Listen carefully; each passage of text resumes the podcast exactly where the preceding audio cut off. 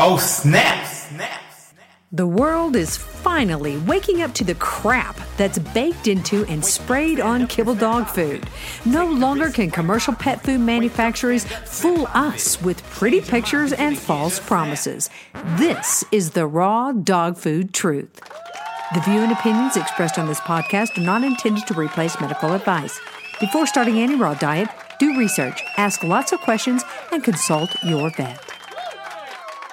Well, hello, raw feeders. I'm Dee Dee Mercer Moffat, CEO of Raw Dog Food and Company, where your pet's health is our business. And we're friends like my good friend, Dr. Judy Jasek. Well, we don't let people feed kibble, Dr. Jasek, or what? Or fix it. That's right. Because you can't fix it. You can't fix poison. I need a fast food fixer. If we could come up with a fast food fixer, Dr. Jasek, we'd be billionaires. Oh, yeah.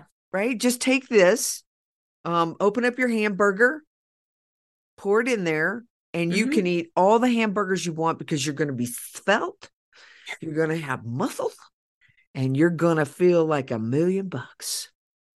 I, I, I was listening to a Joel Salatin um, podcast the other day, and he says, and I don't, he didn't elaborate, so I don't know exactly how this is even possible, but he said there's something like 600 ingredients in a McDonald's hamburger. Whoa, 600. Six hundred Yeah. He said, you buy a hamburger from me, there's one. Cow. like beef. exactly. So I don't know. He didn't he didn't elaborate, but he's usually pretty factual. He didn't usually put stuff out there that doesn't have doesn't have backing, but like I yeah. wonder if McDonald's is like, you know, the impossible burger because I mean, it's impossible to have 600 ingredients in a hamburger. Obviously, it's not impossible. They're doing it, but Yeah. That's and gross. If, and if one of those is actual meat, then what's the other 599? That's pretty scary. right? That's sort of like kibble, right? It's it's and so you can't fix kibble. I'm sorry, but if you want to believe that, there's nothing I could do about it. I I'm going to tell you, Dr. Jasek, this is this is how the thinking in our world has gone. So I'm gonna I'm gonna digress a little bit, and I'm gonna tell you about an incident. So on next door, oh my, next door. I don't even know why I'm on there. You know why I'm on there? In case a dog gets lost, so I can find it. But the whining and the tattletelling and all the Uh-huh. craziness that goes on in next door, It's like a big soap opera. it, it's it's just unreal. Okay, so one of my friends um posted this beautiful, incredible black fox. The the fox was so big, I thought it was a dog at first, and and obviously everybody else because here's why, it was playing with the chipmunkle. I call them mm-hmm. chipmunkles. So little chipmunks that Yeah. go and eat the wires out of your car and cost you seven hundred dollars to go and get. Oh, jeez. those little guys. Yeah, yeah, those little guys. And so the fox, as fox and cats do, they play with their food before they eat them. Yeah. Okay. Now, it had been snowing, and she took this video of this gorgeous fox playing with this chipmunkle, kind of throwing it, you know, around and wrestling with it. Obviously, uh, it's getting ready to eat it. And this particular woman came on and was furious, did not, couldn't believe that she would post something so vile, so mean, so cruel.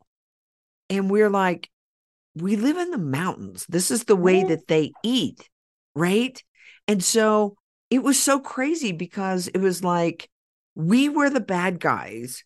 All the people that were like, wow, we're watching nature, we're watching Yeah. how things actually eat in the wild, right? So all the time you've got people here who say, don't feed the animals, don't give them hot dogs, don't give them this. Okay, we don't. You want them to starve, they got to eat the chipmunkles.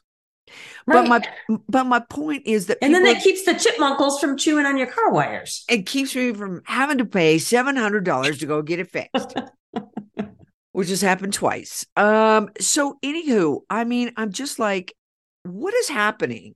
Right, we're getting so far away from what the truth is, so far away from what the way things actually work in the world, and you know. I, I wanted to jump out there and say, you know, well, if you think that's bad, you certainly don't want to watch how, you know, food is made in our industry. Right. I mean, look at the, you know, feedlots. You think that's bad. I mean, Right. the the chipmunkle and the fox. I mean, animals in feedlots are tortured for. I mean, they're literally fed to the point of obesity and you know metabolic. I mean, they you know they say that animals that they slaughter in feedlots are ready to die anyway. They're so sick from all the stuff that they're feeding them. So at least the chipmunk had a really great life till the fox got it. You know, Right. Right. And I mean, this fox was so beautiful. So beautiful.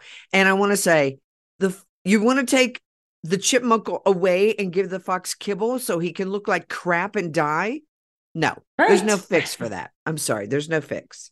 Is that But- what the person wanted to do? That that was complaining about it? I'm I, she she just thought that we were um psychopathic because we were enjoying seeing the killing of a chipmunkle. Now, the video didn't show a killing. You could pretty much figure out that's that's what's going to happen, right?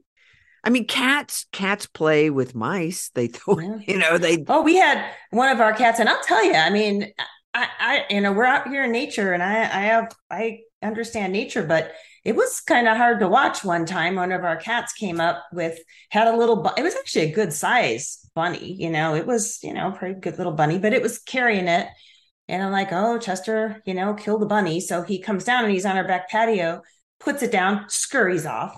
The bunny scurries off. It wasn't dead yet. He runs after and you hear the bunny scream you know bunnies scream when they get caught catches it. And he was just it was a game. It was fun for him to catch it and let it catch and release catch and release and kept catching it and kept i mean he did that at least a half dozen times i think. And then you know finally i was like okay this is a little hard to watch but that's what happens. And you know what? It doesn't matter what you eat even if you're vegan something's dying for you to eat whether it's you know like I could say, well, plants have consciousness. Why is it okay to eat plants and not animals? Or what about the earthworms and the fungi that die in those monoculture fields where they're growing your, you know, soy and beans and the stuff you're eating if you're vegan? You know, something dies for us to eat. That's just a fact of life. But I think people are just so far removed from that. They just don't. It's like, oh, meat, meat, meat comes from the grocery store not from an animal. Right. like, come on, like get real. Right. And and so anyway, it's just, you know, maybe that was a little stretch of going back to the the the uh kibble fixer. But I'm I'm just saying that that look, what we need to concentrate, Dr. Jasek, on the things that we can definitely change. And we're going to talk about some crazy information that's coming from uh, our state here, Central State University, the veterinary oncologist, and uh, just something that that you and I are just like, wow, that is crazy. Uh, and we're going to talk about that uh, cancer patient. It's a cancer patient and what they are recommending for this cancer patient. But before we get to Mhm. that, we have a question. And so I want to pose this question to you. And this is coming from Jennifer. You guys remember you can send your questions in. We will answer these right here on the Raw Dog Food Truth. Okay. So Jennifer wants to know uh, Jennifer's out in Seattle, Washington. Okay. She says uh, she listens to the podcast. So we thank you for that, Jennifer. But she says she doesn't have an integrative veterinarian anywhere near her. And she was excited because she thought she did, but it turns out that they require a rabies vaccination just to come in the door. Shocker. Yeah, All right. Shocker. All right. So here's what she wants to know. She said, all 10 of her puppy's siblings will get their parvo vaccinations on Saturday, November the 4th. Okay. Um, could this somehow cause my puppy harm and expose them to parvo? Um, she said she'll she, because she's going to be bringing this puppy home at the end of November. So the puppy's going to be with the breeder. All the siblings are going to get their parvo sh- shot. Okay. Um, right now she's only four weeks old. That means that this parvo shot's going to go into her and she's going to be about five weeks old, Dr. Jasek. Um, And oh, oh, she says the breeder gives the parvo at five and seven weeks. And she's asked the breeder not to vaccinate her puppy. Breeder has agreed. I will say, Jennifer, we know a lot of breeders that agree and they do it anyway, Mhm, not to cause you my any thought. anxiety. Okay. And but- that's a lot of puppies to like keep track of, and you know, Right? Wait, did I give that one a shot? Did I give that one? yeah. Anyway, um, she said um she wants to know if her puppy is going to be um harmed because all the other puppies are going to be vaccinated and hers isn't. Now I've heard it both ways that you know sometimes that's good for the puppy that hasn't been vaccinated. But anyway, what's your take on this whole puppy parvo get it don't get it? It's a tough one. Yeah. Yeah. Yeah. I mean, I definitely wouldn't be giving it at that that young age. And I too would be concerned if the breeder was vaccinating all the other puppies and then you just have no way of knowing for sure that your puppy's not getting vaccinated, but she's going to believe her breeder. I I don't think I I've never seen a case where I felt like a puppy actually got sick because of being around a puppy that's been vaccinated. I've actually probably seen more of the opposite that those puppies they get a little bit of exposure but because the actual parvo in the vaccine well if there's even this thing called viruses I mean it's like like we were saying on the podcast like I don't feel like I know anything anymore Right. but assuming this is a denatured virus in the vaccine, as the narrative would say, it's not supposed to be strong enough to cause disease. It just causes this, you know, stimulation of the immune system. If that were to be shed, I don't think it'd be strong enough for another healthy puppy to get sick. And and the puppy's not getting I think the really dangerous things in the vaccines, like the heavy metals and the preservatives and and the um, just the fact that this is getting injected into the body, at least her puppy, if she, if say these puppies that are injected shed some of what's in the vaccine in their poop, it's a natural route of exposure. That puppy is going to be smelling the poop or eating the poop, you know, because puppies do that. Um, but that's the natural route of exposure. I think part of the problem why vaccines cause so much problem is this stuff's injected and the immune system has no way of dealing with that, especially in a five week old puppy. So honestly, I think she'll be fine. I, I don't think I'd worry about that. Well, let's say that a puppy does end up with parvo. So we got bloody diarrhea, we got vomiting. You want to make sure that you do what? If you're seeing this in your puppy, what should they do?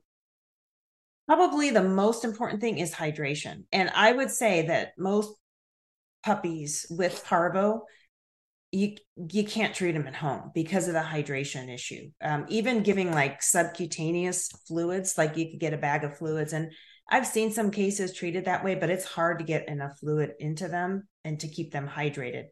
Um, I think that's really what kills the puppies is the is the dehydration um, and but and just so they have to be on uh, IV fluids, and you just have to really keep them super hydrated, and that usually requires hospitalization. I used to when I had my clinic because we didn't have overnight care. I I treated some puppies where um, we'd have them in there all day, and then send them home for the nighttime, and they bring them back every day. So we're pushing the fluids all day, and then they'd be okay at home at night. People wanted to choose that rather than you know the exorbitant expenses of the ER but they really need that hydration. And quite importantly don't vaccinate when they're sick. I had a client tell me that her neighbor's dog was diagnosed with with parvo and um, they took it in to be treated and they vaccinated it saying that this will help keep the dog from getting it again. Well That doesn't make sense. It makes no sense. And it's i was always taught even in like conventional immunology that vaccines don't work after exposure. It- the only way a vaccine is going to work is if you give it ahead of time so you can build mount this immune response and have the uh, have the antibodies. And i think in in you know the puppies already run down that vaccine is going to most likely run it down even more. And what about natural immunity? You know, I mean, a puppy that has parvo probably is going to have a good, strong immunity from a natural exposure. So, why on earth are we, you know, putting these, you know, vaccines into these sick in- individuals? That's just, it's just so incredibly negligent. And you said that puppy died. No, this puppy, this one, this most recent one did not, but I had another one. This was a client um, a number of months ago that um that went in was like raw fed, did the no so's, didn't do conventional vaccines, knew somebody that their dog was tested positive for parvo, and then their puppy got sick and they took it in and it died. And I was shocked, like because puppies like that with you know hydration and everything, um, they should do fine. And then it made me wonder, well, what are they treating these puppies with? And I never asked if that dog had been vaccinated. Um, but it makes me wonder if they're vaccinating and then they're just pumping them full of all these antibiotics and all these medications, and their bodies are just too weak, you know, to handle all that stuff, you know. Um, so yeah, kick them while they're down. Kick them while they're down, Dr. Jasek. Hey, you're sick. Let's give you a bunch of toxins. It's like the profession is just murdering our pets. I mean, it's really it's just and and and so little empathy for pet parents. It's it's so disheartening. It really is. mm-hmm. It is. And uh, to back that up, Dr. Jasek, uh, we were looking. worse. Yeah, it gets worse, folks. Um, so this information that we're going to talk about today um, is coming from a client who had an oncology consult because her dog is diagnosed with cancer. And I mean, we read these things, and I'm certain that pet parents read these things and they're thinking, well, this is an oncologist. So I should totally trust this oncologist. Uh, they know exactly what they're talking about. And you and I read this stuff and we're like, what in the world is happening? Okay. So here, just the first sentence coming from the oncologist says this diet recommendations. You do not need to change your pet's diet just because he or she has been diagnosed with cancer, but it's a good time to optimize your pet's nutrition by ensuring adequate nutrient and calorie intake for overall health. And the most important consideration is making sure that calorie, calorie, and essential nutrient needs are met. So they're suggesting for most pets with cancer, our goal is to maintain weight. Although underweight pets should gain weight and and some overweight pets may benefit from losing some weight. Okay, before we get into the other ridiculousness in this, their overall goal, Dr. Jasek, is not what kind of calorie, is not that the dog needs to clean out the carbs. It is they just want this cancer patient to gain weight. Right. So any kind of empty calories are okay as long as they're not losing weight. And then you just throw a multivitamin in. You just fix it. you and you fix it with a multivitamin and they don't lose weight. And but you know, the oncologists only deal with them for five or six months and then they either, you know, die or you know move, on to someplace else or people seek other treatments or something. They don't they don't treat these pets long term. So they don't see the you know ongoing ill effects of what they're recommending. They just kill them with chemo anyway. So i guess the diet doesn't matter if you're going to kill them with chemo anyway. So probably they're accurate there You know, it's the same thing in people, right? They're like, no, you don't need to change your diet. You don't need to Mhm. stop feeding the cancer. You don't need to do that. Just gain some weight. yeah they en- encourage it eat the ice cream and the cake and stuff that's really high in calories to you know keep your weight off because they make a lot of money selling chemo you know so keep people keep people sick and it keeps them coming in for more treatments Okay, so remember this. This is a veterinary oncologist. So we've got number one, diet doesn't matter. Okay, you got cancer, diet doesn't matter. We just need you to put a bunch of empty calories in your body. Nutrition doesn't seem to matter. Now, here's what they do recommend they recommend diets that are AAFCO feeding trial approved. Now, that statement right there for a, a, a lot of people would seem like that's pretty smart until you go to the article, and you can find this in our FAQs. Okay. And, it, and it's under why the f- raw foods say for supplemental feeding only.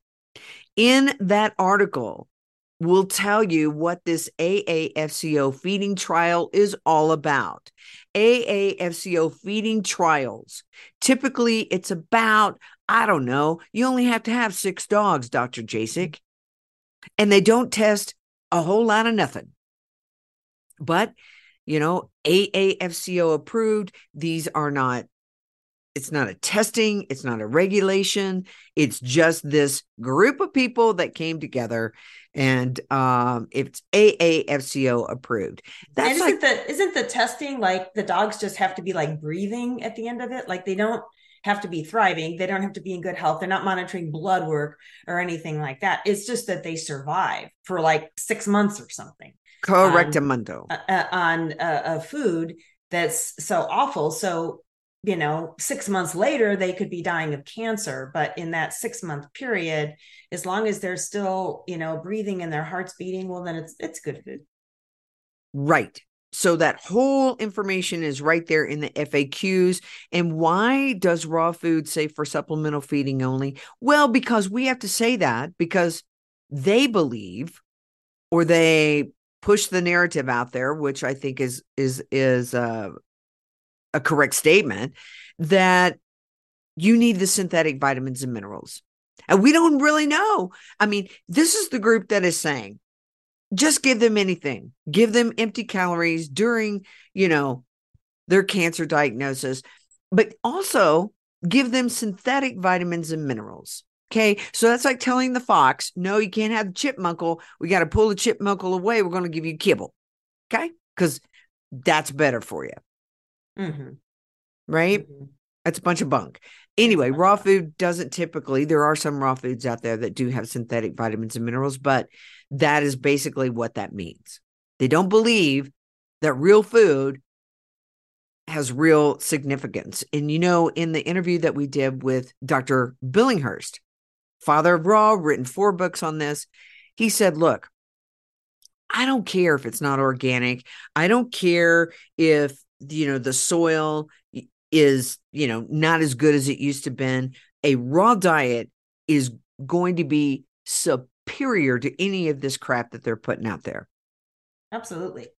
Absolutely. Even there's if there's a few synthetics thrown in which i don't advocate but at least you're getting the good nutrition of the raw food. In a kibble type diet the those synthetics are are supposedly there to make up for the fact that it's so void of nutrition in the first place. So they're trying to fix it um you know synthetics added into raw at least they're getting the benefit of the you know of the raw food to begin with. So for these animals dr jasek who have cancer right they're in a compromised position their body is not working well here is what the veterinary oncologist uh, recommended Hills Science Diet, IAMS, Purina Pro Plan, Royal Canin, and Just Food for Dogs. Now, they've also said if you want a formulated kibble or canned food option, the Hills Prescription Diet has recently been evaluated, and there's significant increase in uh, the calorie intake with that, which they find is just fabulous. Now, you and I have done podcasts on these crappy diets, and this is what the veterinary oncologist is telling a pet parent with a dog with cancer. Right, right. Because they know nothing else. They're not, you know, I, I think they intentionally keep veterinarians dumbed down when it comes to nutrition. They don't teach them anything, they just teach them to to sell these foods. And if and if this person said that you know they were feeding if they were feeding a raw diet told them they were feeding a raw diet then um, that oncologist would have just matter of fact i think she did. I think this client was already feeding raw. Oh yes. Th- yes that's right. Because she said the oncologist didn't even address the diet issue until she said that she was feeding raw. And then when she said that, the oncologist kind of came unglued and then gave this whole, you know, spiel and and the client knew that she was getting all this information because she was because she was actually feeding raw and and, and told the oncologist that. So we got strike one, uh, that diet doesn't matter. Number two, that you feed a substandard a substandard food. And then number three, she said cancer diets.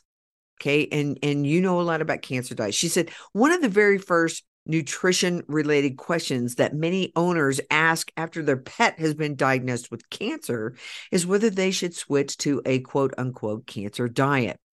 Here's what she says about cancer diet. This veterinary oncologist. She says these typically share two main characteristics. They supply a high portion of calories as fat, and they concurrently limit the portion of calories provided as carbohydrates. Well, we would be fine with that. That's a little mm-hmm. bit of correctness there that we would say, yeah, of course. You want to take the carbs out, you want to increase the fat but she goes on to say this few objective data exist to support this dietary approach for most, most dogs or cats with cancer, especially as a blanket automatic recommendation. Not all dogs and cats tolerate high fat diets well, with potential complications, including but not limited to vomiting, diarrhea, and pancreatitis. And she said, this is where they they they throw in a little bit of truth and they kind of skew it. And she said some of these signs can easily be confused with side effects of anti-cancer therapies such as radiation and mm-hmm. chemotherapy right? Mm-hmm. so it's it's not the radiation or chemotherapy dr jasek no no no no no. Don't you look over there. No. It is the high fat and the lack of carbohydrates. Right. Does that make any sense to you yeah.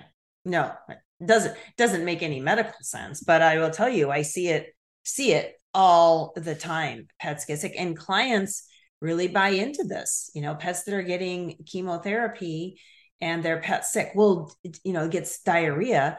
Well do you think i had this conversation a couple weeks ago. Well do you think it's due to the mistletoe like say we're doing mistletoe or the herbs or i'm thinking maybe i did this you know food transition if it's a dog that we transitioned onto a raw diet well i think maybe we just did the transition too fast.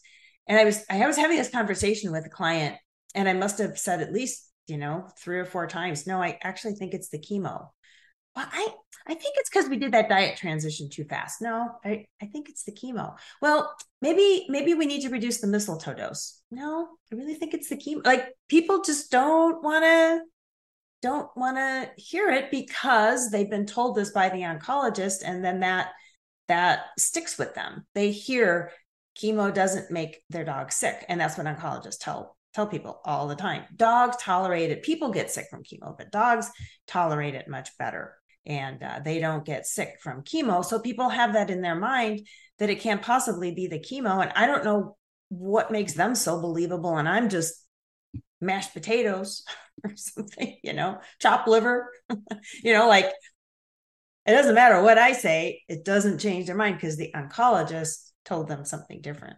Right, right. And so the question would be let's see all i wish we could see all the records and all of the dogs that supposedly these types of recommendations have helped how many of these dogs have gone on to lead healthy lives for long yeah. periods of time yeah. right well i mean the, the thing is with the oncologist i mean they'll just tell people your pet has three to six months to live you know we do chemo maybe we'll give it a couple more months but they don't they don't make any kind of grand promises and then they just poison the pet until they die. And then people are okay with that because they've just been told that pet has cancer and this is sad but this is just all all you can do. There just aren't any other options. So people just believe well i guess my pet's just going to live a few more months. They don't see the other side where there are other things we could do where the pets could live longer and have much better quality of life All right. So they go on. She goes on to talk about raw meat diets. Now we are familiar with this one Just a little bit. a little bit. I don't know, 25 years. I guess it's just not enough time, Dr. Jasek. Not enough time to be familiar with a raw meat But diet. she knows this Yeah. person you're reading. She knows all about it. She owes all about it because she feeds Royal Canin. Mhm. Okay. And so somehow that translates into I know all about a raw meat diet. All right. Here's what this veterinary oncologist from Colorado State University had to say about a raw meat diet. Well, there's still no scientific evidence of any health benefits of raw meat diets. Multiple studies, which are not quoted, there's no footnote here. Uh, multiple studies have shown that these diets can have a variety of nutritional imbalances that could put your pet at risk for health problems. Now, what what kind of nutritional imbalances? What kind of raw diet? Which mm. study? Can I see the study? None. Oh, That's not right. in here. And they don't tell, yeah, they don't say, well, what's in the raw because I've seen plenty of raw diets done poorly and with poor nutrition. If people are trying to do it on their own and they don't understand how to put it together, you can't just go to the store and buy a bunch of hamburger and feed it and have a balanced diet. So yeah, what what diet are they talking about? And quoting nothing, like just pulling it out of her sphincter. And- Sphincter, sphincter news. There's an alert. which I, uh, you know, Dr. Ian Billinghurst was saying the same thing. He said, vets scare pet parents and they don't have any real studies to back this up. No in-depth studies to back this up. And it, and just going on to read this, this is, this is utterly hilariously It's ridiculous. It's disgusting. Yeah. Yeah. So here's what they say. She said, um, you know, the potential problems with raw food diets. Now, and we're and she's going to come at it from both sides, both home prepared and commercial. So you can't make your own so you know what's in it. And you can't work with a company like ours because there's little in it, right? So she's going to hit it from both sides. Here's the problems with these raw diets, according to the veterinary oncologist from Central State. She said it relates to safety, Dr. Jasek. And the example she gives is an upset stomach, foreign bodies, obstructions due to bones, pancreatitis, and hyperthyroidism. And then the more recent studies have reports of antibiotic resistance because you're feeding real food. Yeah. You know that you know that hyperthyroidism thing that really makes me laugh. I I actually even heard Dr. Karen Becker say this once that you have to be careful to not feed too much of the neck or too many tracheas and I'm like okay and I'm thinking so how how do like carnivores in the wild kill their prey? They usually go in for the throat. They take them down the back end, right? And then they go up here and they strangulate them. So if this were true, then I'd say all of our wild carnivores are running around with hyperthyroidism because they're right there where the thyroid. It's ridiculous eh, that you're going to get enough with that blended in with everything else you're feeding to cause hyperthyroidism. Well, Like, first of all, we take doesn't make they take the thyroid out. You know, they they they don't you don't feed the thyroid. And remember there was that whole thing. Well, there could be little pieces, little bits left. Yeah. little bits left. Oh my gosh. I'm Yeah. just like, where do you what? Yeah. Sphincter news. Sphincter and people news. and people don't don't question because i think about it like you did well what is this information based on and you know doctor oncologist how many patients have you actually seen on raw food? Because unless you've experienced it clinically and you're only believing what you read you don't know crap about it you know? It, it- you know because it, for to have experienced the way i got on board with feeding raw well it started to make sense to me but then the real turning point was i just saw how much better my patients did. So if you're not how can you say it's bad and it's going to make them sick and all this when you've never you have zero experience you're totally just talking out her butt Well, and the thing about it is, do we see dogs that have that vomit? Yeah, we do. Some dogs will vomit because they're eating the rabbit and tripe and it's got so much fur in it. Mhm. right? Or if you feed tripe, tripe, tripe, tripe, tripe, dogs are going to vomit. Or you feed the same thing over and over again. Maybe it's too cold. The question is, what's happening, right? What what is happening? Because I've got a puppy right now. Now they're in Florida. Uh, this puppy, fine on pork, fine on lamb, but when it eats tripe, it regurgitates. I don't know why. You know, there's a lot of digestive en- enzymes in tripe. Um, you know, it is calcium phosphorus balance, but why? I have no idea. But I'm looking at it, and you're probably thinking the same thing. It's like lamb's a really hot protein. Pork doesn't work for every dog, and yet this puppy can eat that, those blends without any digestive upset at all Mhm. the the the biome the gut biome is totally different in every animal so find the one that suits your dog the best try not to feed them rabbit and tripe for the next 2 years of their life right, Right. i mean that's first of all that's totally imbalanced and i can't i mean that's a lot of fur um all right so they go on to say um you know and pancreatitis uh, well the one that that blows my mind here foreign body obstructions due to bones Yeah, because those ground bones, that happens all the time, right? Don't you have lots of people coming to you and saying, Yeah, that food just blocked my dog up? like, you know what um amanda our daughter who's a vet she sees more obstructions of fabric socks panties um those puppy pads um any kind of diapers toys s- plastics th- that cause obstructions far more than a bone. And and and dr jasek your little and i tell people this all the time your little five pound chihuahuas right ate the blends and maybe there was on occasion a bone that was the size of my little you know pinky fingernail they'll leave it in the bowl if they don't want it and she never, never vomited a bone. I might, maybe like occasionally I'd see a little piece in her poop, but never vomited it. Was never a problem. She never left. Now, our cats will sometimes leave pieces of bone in the bowl, but she never did. Never. In all the 15 years I had her, and she ate raw the, you know, the whole time. So, yeah, that that's going to cause uh, obstructions. And think about, you know, I always tell people no cook bone, no cook bone. How Right. many dogs do you think eat cook bone all the time? People are throwing them their T-bones and or they get into the garbage and they're eating, you know, the leftover chicken. I mean, most of those dogs are still fine. I still not advocating feeding cooked bone, but most of those dogs are still fine. It is, it's the foreign objects, the foreign um, fabrics. I had a client telling me last week her dog, um, they had a like a sewer problem or something.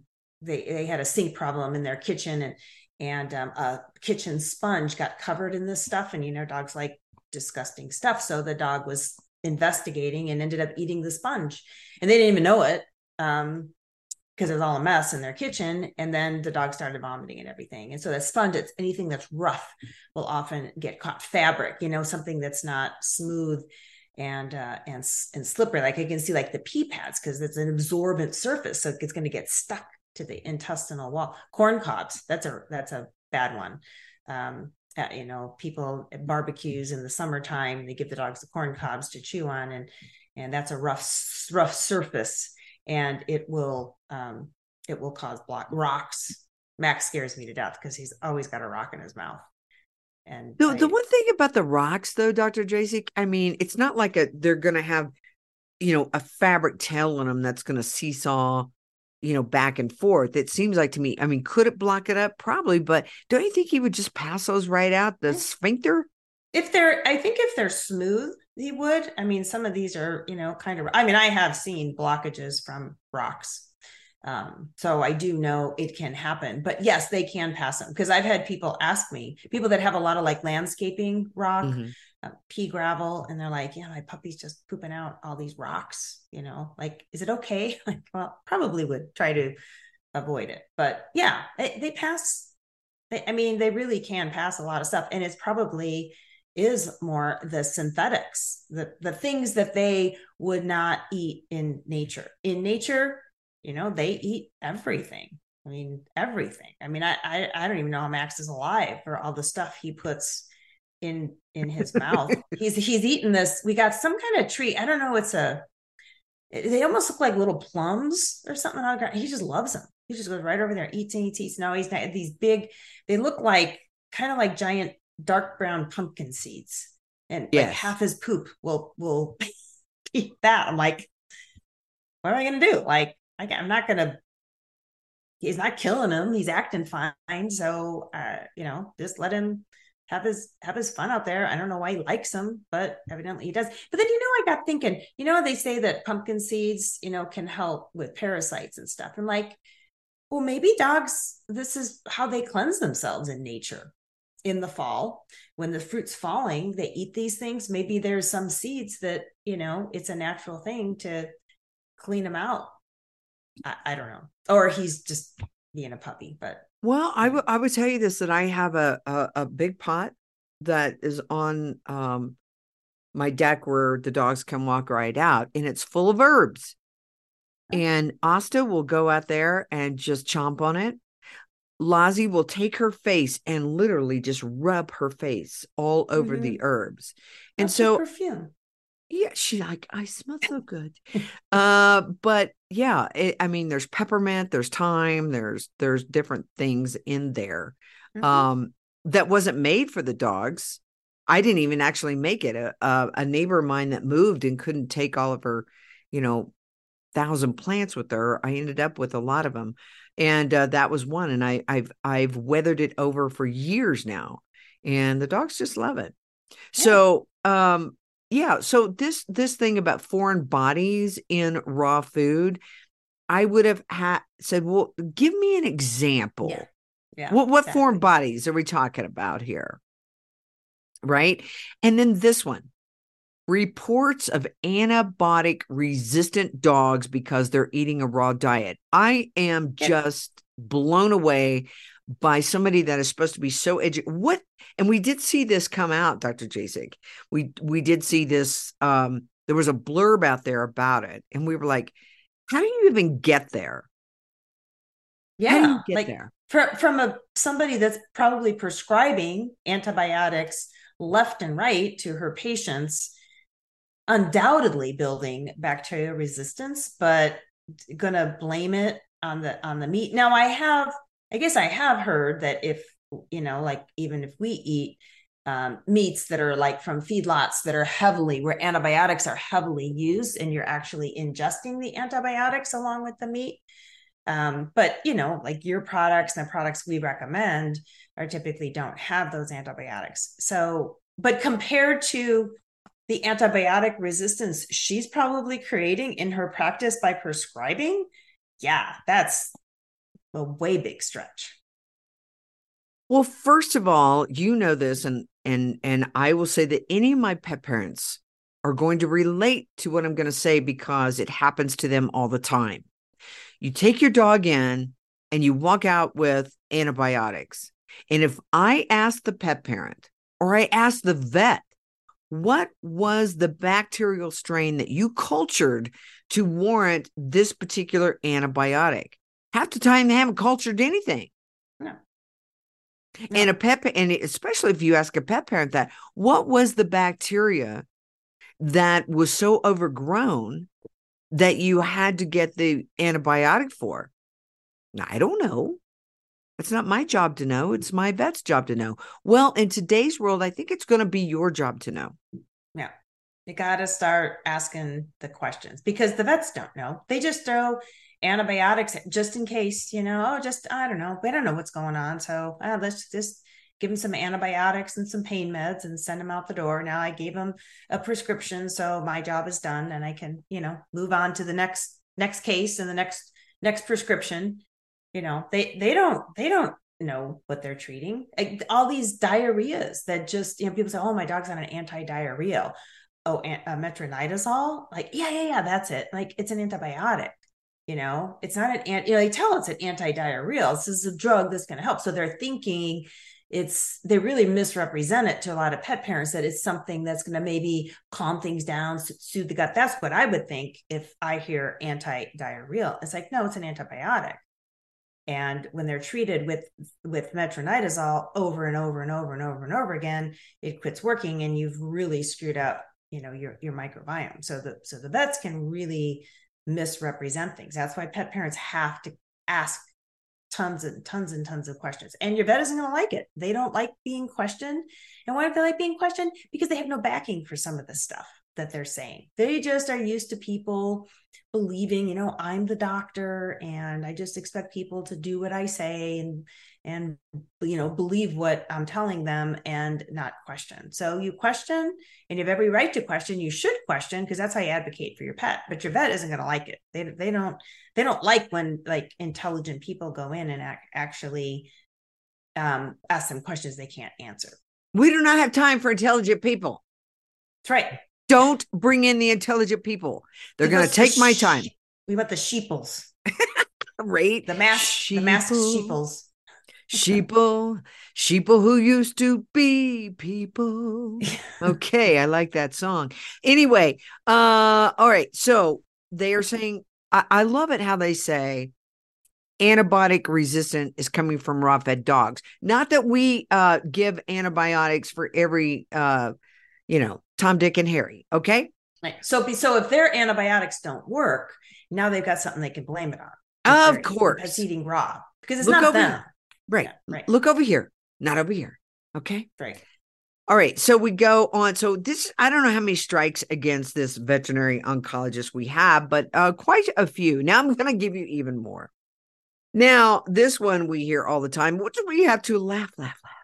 Uh, because a larger concern, this veterinary oncologist from Central State says, is the high risk, Dr. Jasek, high risk of bacterial contamination with salmonella, listeria, and other pathogenic bacteria. And if it's not enough to scare you that it's going to cause your dog problems, well, these diets, they pose a risk not just to your animal with cancer, that's immunocompromised or immunosuppressed, but it's also going to cause problems with other pets that you have, Dr. Jasek, and people coming into contact with those eating the raw diet. Now, if that was true, I should be dead. right. Right. I'm just I I just I'm like how did uh, Th- yeah. th- this is this this is just gosh i don't even know what the word is. Evil? I that's one thing i want to say but i should just say stupid? Um i'm not sure. There's a lot yeah. of adjectives that i could use. Yeah yeah it, yeah. Uh, you know it, ignorant I, I don't know brainwashed. They're programmed really is what is what they are. The vets are programmed by big pharma and, and these big you know corporate food companies to recommend this stuff. And sadly as long as there's enough of them saying the same thing it doesn't even have to be true. And then it becomes the truth because everybody's saying the same thing so you can talk to your colleagues and like yeah that's what i do. Yeah that's what i do. That's what i do. And so everybody's doing it. So then it becomes standard of care and then it's okay even if it doesn't make any sense. I mean this whole idea that a dog eats raw food and then is somehow dangerous to a human in the household. It's the most absurd thing I've ever heard. It's, it's like some um, service dog industries will not allow participants because they go into uh, nursing homes and hospitals and things like that. So they're around sick humans. They will not allow dogs into their program that are eating raw. So these you know lovely dogs and people that want to help and be of service in the community and you know sick people we know how much uh, it benefits people to be around pets. So everybody's being deprived of this wonderful service because a dog's eating raw. And it doesn't even make any sense. It doesn't even make it that like that raw is like that there's bacteria like like hanging out in their mouth after they eat the like it doesn't even make any sense. And they couldn't even justify it. Like i'd love to ask when somebody that says that well can you explain to me exactly how that works so even if there is bacteria in the raw, how is that then, you know, transmitted? it doesn't make any sense. And I don't know why people don't see that it doesn't make any sense and ask questions because I sure would. Well, first of all, our biggest organ is our skin, right? And if you're putting toxic foods and and there is ample mountains, buttloads, sphincter loads of information and science that shows kibble, like this crap that this veterinarian oncologist, Purina Pro Plan, you know, these Hills diets, there's ample evidence, uh, information that shows that it's toxic, that it has non sustainable life ingredients in it. Okay. Now it's going to come out through the skin. And mm-hmm. We have people that start sneezing, that start coughing when they're around these type of dogs. Now you're going to take these dogs, these dogs who are eating toxic food that's clearly got to come out through the skin, and you're going to have these people patting that dog, touching their face and everything else. But that's okay. That's okay. We're going to put those toxic dogs, highly vaccinated, eating kibble crap, sphincter food, going in to um, places where you know people are mm-hmm. not not well. Yeah. Now, I actually uh, knew a gal once who uh, wanted she wanted to get two kittens, and her her fiance at the time was um, just horribly allergic. Like if he held a cat, like he like couldn't breathe, he'd like swell up. And she really wanted these kitties, so she decided to adopt the kitties and she kept them outside of her home and fed them raw for like a month before she took them home. Zero. So these cats would sleep on his chest and no problem. So that's really truly a thing and that's a really good point like what is harming the people the people more you know i took um just oh, speaking of just shaking shaking your head at what people think i, I took max to Lowe's yesterday like how did max do at Lowe's well overall i'd say he did really well um, being in a completely strange place and he's like these automatic doors like that was like really kind of like wow what is that you know um, but uh, he I need to get him some more dog socialization because we were walking and there was a gentleman there that had a dog and he had he, the dog was just standing there by him. He wasn't holding on to the leash. And this was just a very gentle older dog came walking over and Max just like was terrified. So I got I got to get him some doggy socialization. But anyway, I was talking to the guy and this dog had this like it was it was red its back was just all red and irritated and and it was missing fur and it was you know and these you know, overweight little kibble dogs. And I said, Oh, what's going on with, you know, your dog's skin? Oh, well, you know, we put that flea and tick stuff on and it just really makes his skin red. And I'm thinking, and and you just keep doing it? Like, but it's good for him, of course. I mean, this dog looked, it looked horrible, just looked so red and inflamed and miserable and just this sweet little dog. And uh, it, and you just keep doing it? Like i just don't understand what people are thinking. Did you tell him you're a vet? No. No didn't didn't even didn't didn't even go there. I i just you know. I, I want to say like, i i should I send you one of these sweatshirts or one of these shirts you walk, around, walk around they'll be like what is raw food? And then you go well here's what i can tell you about that crap on your dog's back. That's right exactly. Well yeah and stop using the chemicals that are making it red but yeah, that that that I, I got, I've got to make funny commercials because that's how people relate. You know, I just want to, you know, make these funny commercials that are not funny, uh, but how pet parents actually do respond and react to this stuff. You know, a dog that's just itch, itch, itch, itch, itch, and you know, got all these toxins in them, and they just keep putting the toxins in them right and, and and they don't understand why and and and i started working on this uh, our next webinar here by the way on itchy skin because um and one of the things i i i i want to really break down is the difference between allergies and inflammation because i think most most itchy skin is not true allergy. People automatically say it's mm-hmm. allergies. Got to do the allergy testing and got to you know, treat for allergies when it's not really allergies, it's inflammation due to the inflammatory ingredients in the food and the toxins and the and like you said skin's the biggest organ. The body will try to detox through the skin and that's what makes most dogs itch and and leaky gut will you know cause this itchiness it's it this whole idea that it's always allergies i think really leads people down the wrong path when it comes to this itchy skin stuff and and then the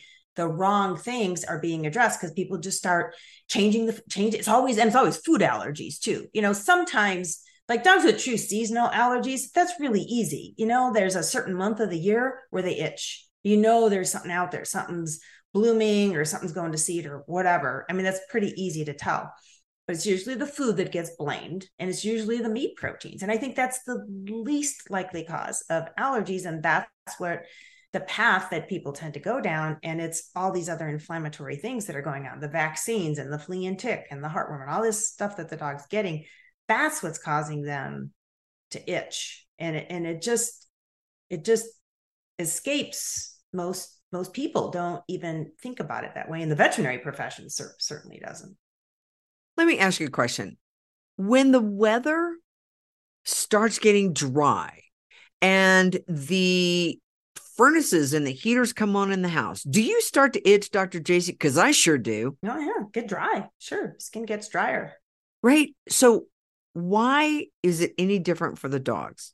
Right. They are the, the, we start getting calls about itchy dogs. And I start seeing my dogs become a little bit itchier because they don't really itch.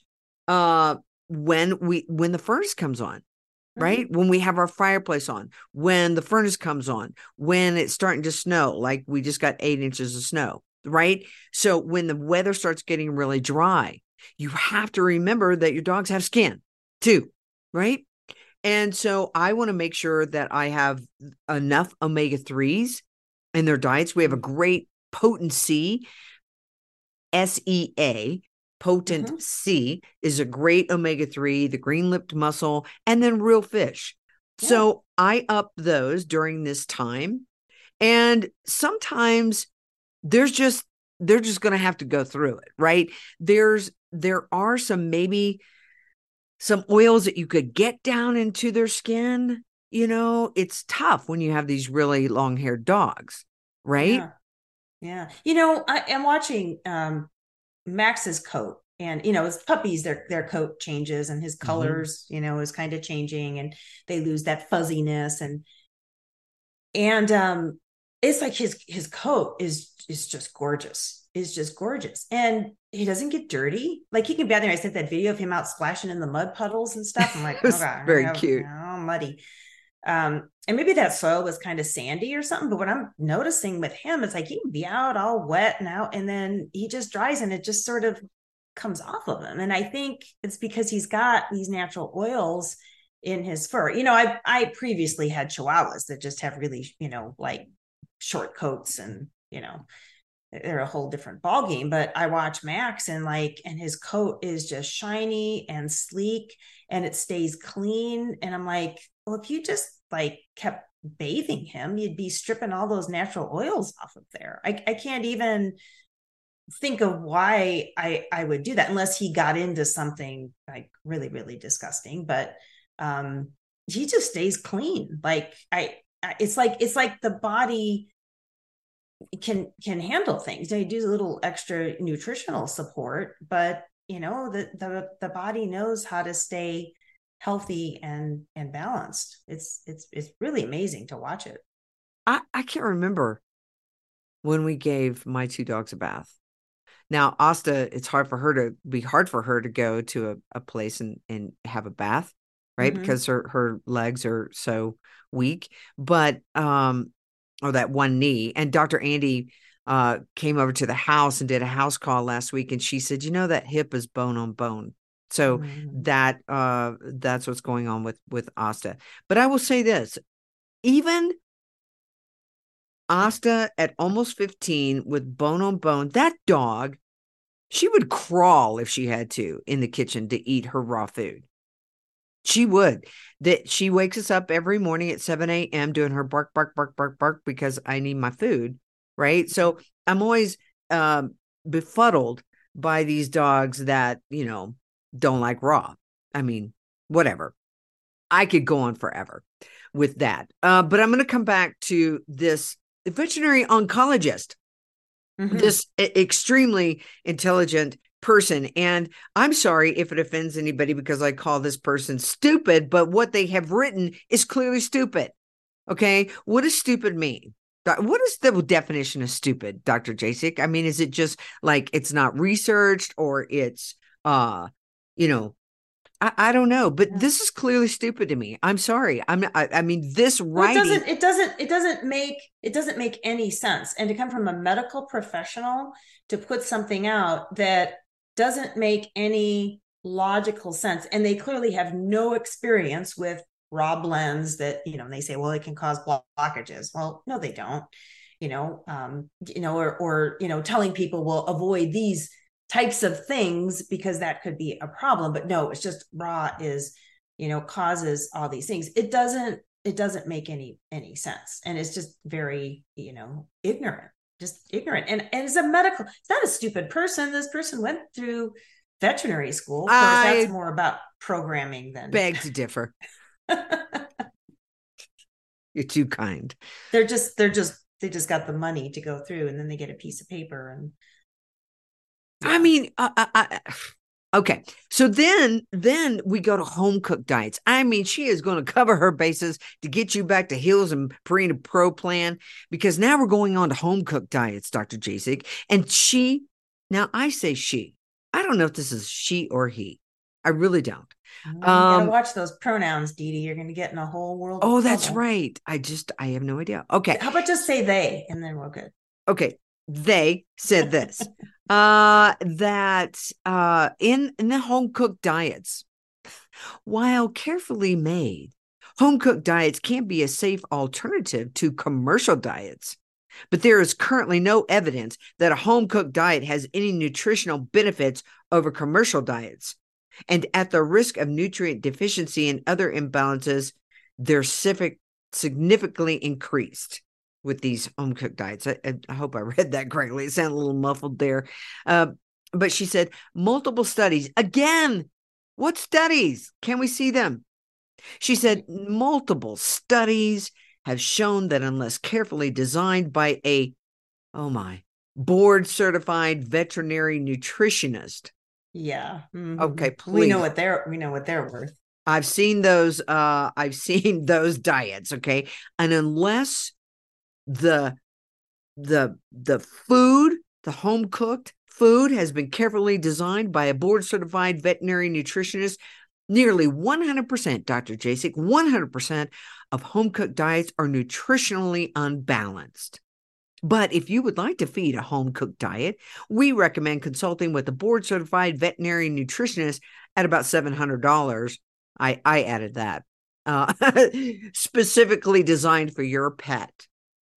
Mhm. and i guess they probably have one of those at the university too Oh, they give the link. They give the link so you can get directly there. Now, I want to say something else about a home cooked diet. So, you know, um, uh, the farmer's dog, the farmer's dog, beautiful, beautiful advertising, great commercials.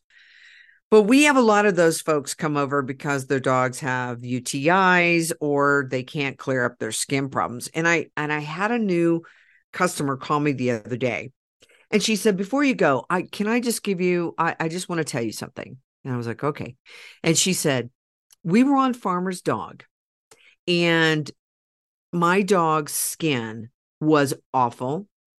She said the digestive issues never cleared up, they were awful.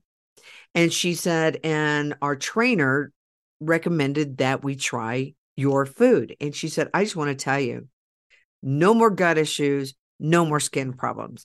And she said, I have so many friends that are on uh, the farmer's dog. And she said, I'm going to tell them all. I said, Yeah. great. so, awesome. um, yeah. So, uh, you know, I mean, is it a step up from kibble? yeah. Yeah. I'm going to say the farmer's dog probably is a Mhm. step up from kibble, right? Because it's at least not cooked to death. it's not as it's not as it's not as processed but still a really carb heavy and lots of synthetics and and and we don't know what like there's not truth of labeling on some of this stuff. They can hide ingredients like that, that, you know, god awful Freshpet stuff. You know, like if you look at the ingredients, it's like, well, ingredients don't sound too terribly bad, but then you look at it and it just looks like this synthetic mush. Like, I, or maybe it's just the way they process the heck out of it. Like, I, I don't know, but I tell people it looks like a bologna roll to me, and I wouldn't touch bologna. So don't bologna your dogs either. bologna your dogs.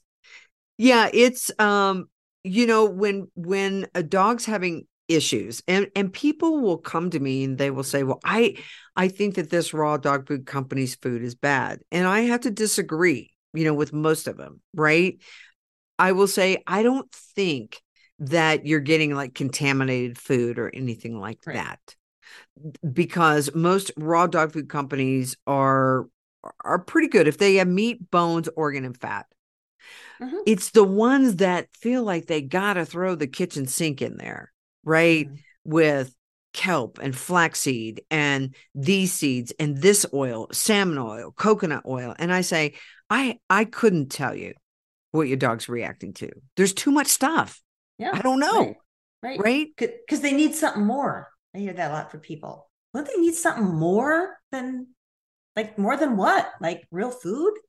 Like they don't need something more, but people do think they do, or they need fiber. What's with the fiber?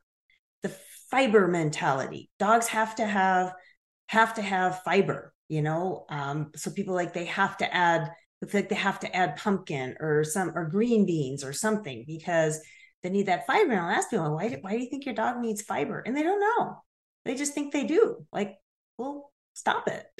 they don't need all that extra stuff. The, you know, the meat, bones, organs, maybe a little produce. Um, but they they don't they don't need a bunch of extra fiber. Like people get these ideas. I think this comes from the human side. There's be a lot of constipated people in our world. I think that need all that. Get out my sphincter. My sphincter hurts. right? I get it. I get it. I don't want my sphincter to hurt. Uh, but but you know, it doesn't. I don't know. There are some people that have problems with constipation. Maybe there are some dogs that eat too much bone right? And I will say that there are days when, you know, Lazi gets beef neck bone. By the way, the next time you place an order, let me know. I'm gonna stick you some beef neck bones in there for Max. Okay. Oh, okay, cool. Be- because Max would love these. Now, don't give him more than one a week, right? Because the, the people that actually give a dog like a, and maybe Dr. Billinghurst would disagree with me, but um, and that's fine. And maybe I'm wrong, but I don't give my dogs too much bone throughout the week. Like if they'll get a beef neck bone because Lazi and I suspect Max would do the same thing. She a, a beef neck bone is about the size of a you know fillet, mm-hmm.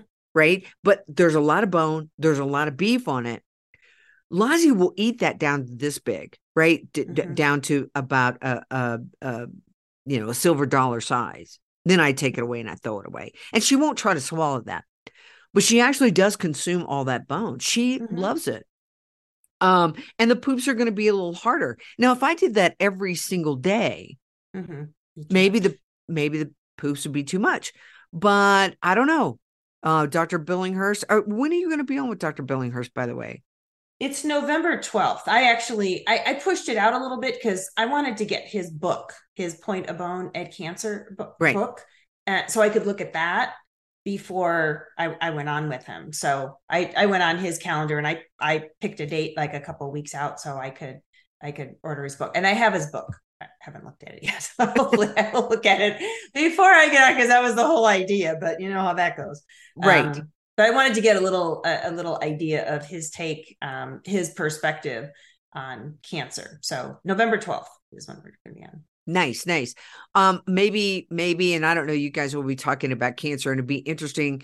Um, Neely does have that book pointing the bone at cancer. I don't have that one. I have the other two. Uh, he has four, but um, he's a big, big fan, right? A big fan of raw meaty bones, mm-hmm. raw meaty bones. And in a much larger proportion than what we have in the raw blends, right? Mm-hmm. So I'm thinking, all right, and he was a veterinary surgeon, right? And so I wish I had more time. I hope I can get him back on the podcast, but I would like to ask him this question. Dr. Billinghurst, did you do much surgery on bone blockages from those dogs that you were prescribing to eat raw meaty bones? I'll, I'll try to re- I'll try to remember and ask him. Yes, I, I, uh, you know, I because I don't know which way your conversation is going to go, but I mean, obviously, it's it's a cancer talk because you guys are are are cancer mm-hmm. specialists, and I would be very interested, and so would our listeners.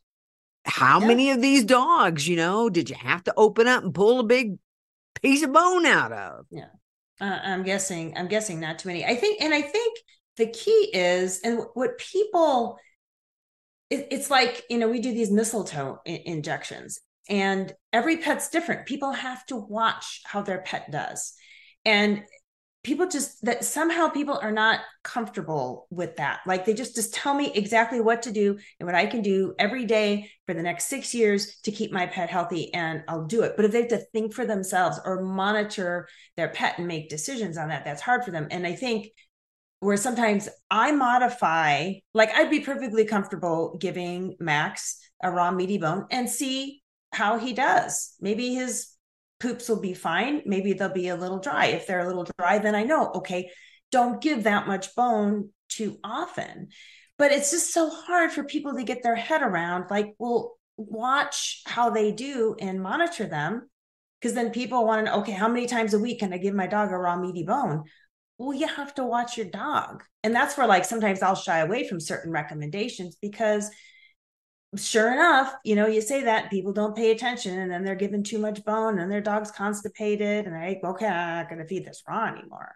So this whole idea of you have to watch your pet and and see how it does. And I bet, you know, Dr. Billinghurst would say the same thing. Pets tolerate different amounts of bone and you have to see you know how how they do on it well if i gave Lozzie a lot of bone and i saw that that raw meaty bone would cause her to have too stiff of poops right then I probably would change it up like this. I wouldn't stop giving her the raw meaty bones. I would feed a tripe meal after that. Yeah. Right? Because there is it's calcium phosphorus balance. Easy.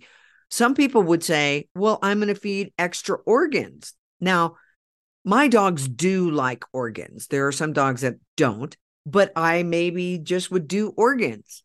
But then at the next day, I saw, well, the poops are too loose because I did bone and then I did organ. Well, then I might do a blend with bone in it, but then add extra organs. There's so many things that you can do. And I find it fun to be able to do that. But I think that many people today are absolutely paralyzed. Mm-hmm. Paralyzed. They are they're afraid to even go away from the feeding chart. I get so many questions. People are like, "Well, my dog can't lose weight. Feed him less." right? And look at all the other things that are going into the diet, mm-hmm. right? Typically, it's not that you're feeding a turkey PMR or a turkey HVM that has a 14% fat, because mm-hmm. invariably there's a 10% fat in there as well, right?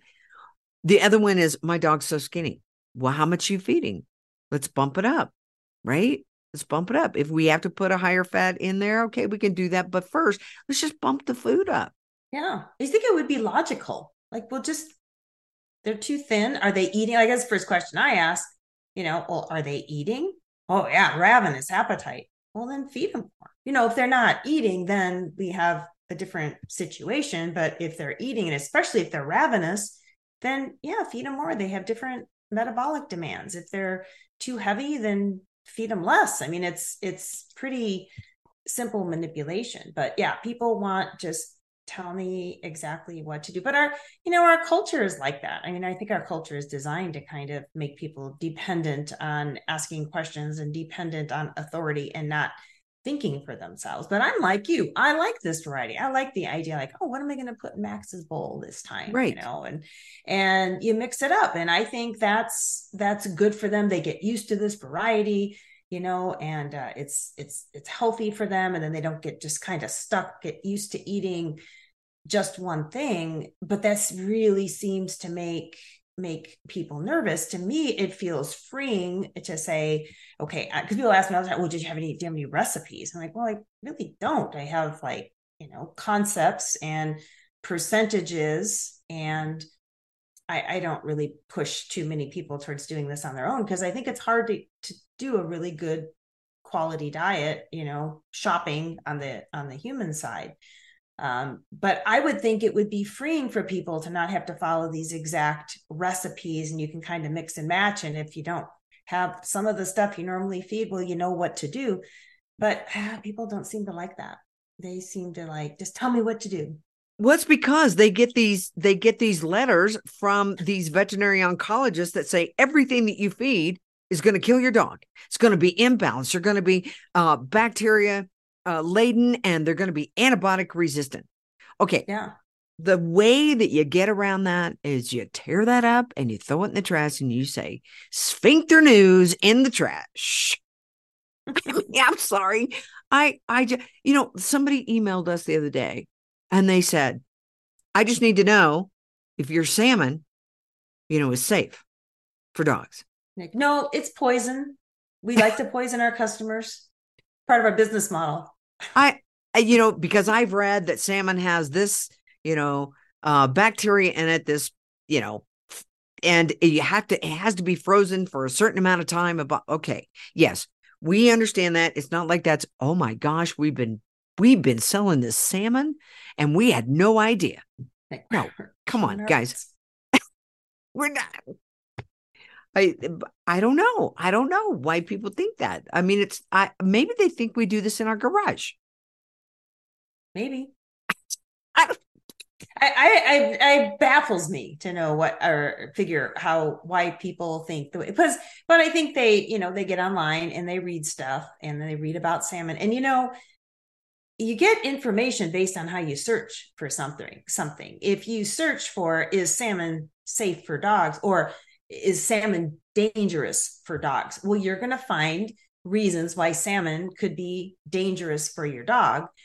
And don't believe everything you read on the internet. I mean that may sound well duh but a lot of people do and a lot of it, it it's going to be slanted depending on how you search for it. If you search for the health benefits of um, salmon in dogs, you're going to get a whole different list of options than is salmon dangerous for dogs. So you have to think about what you're looking for because you just find what you're looking for.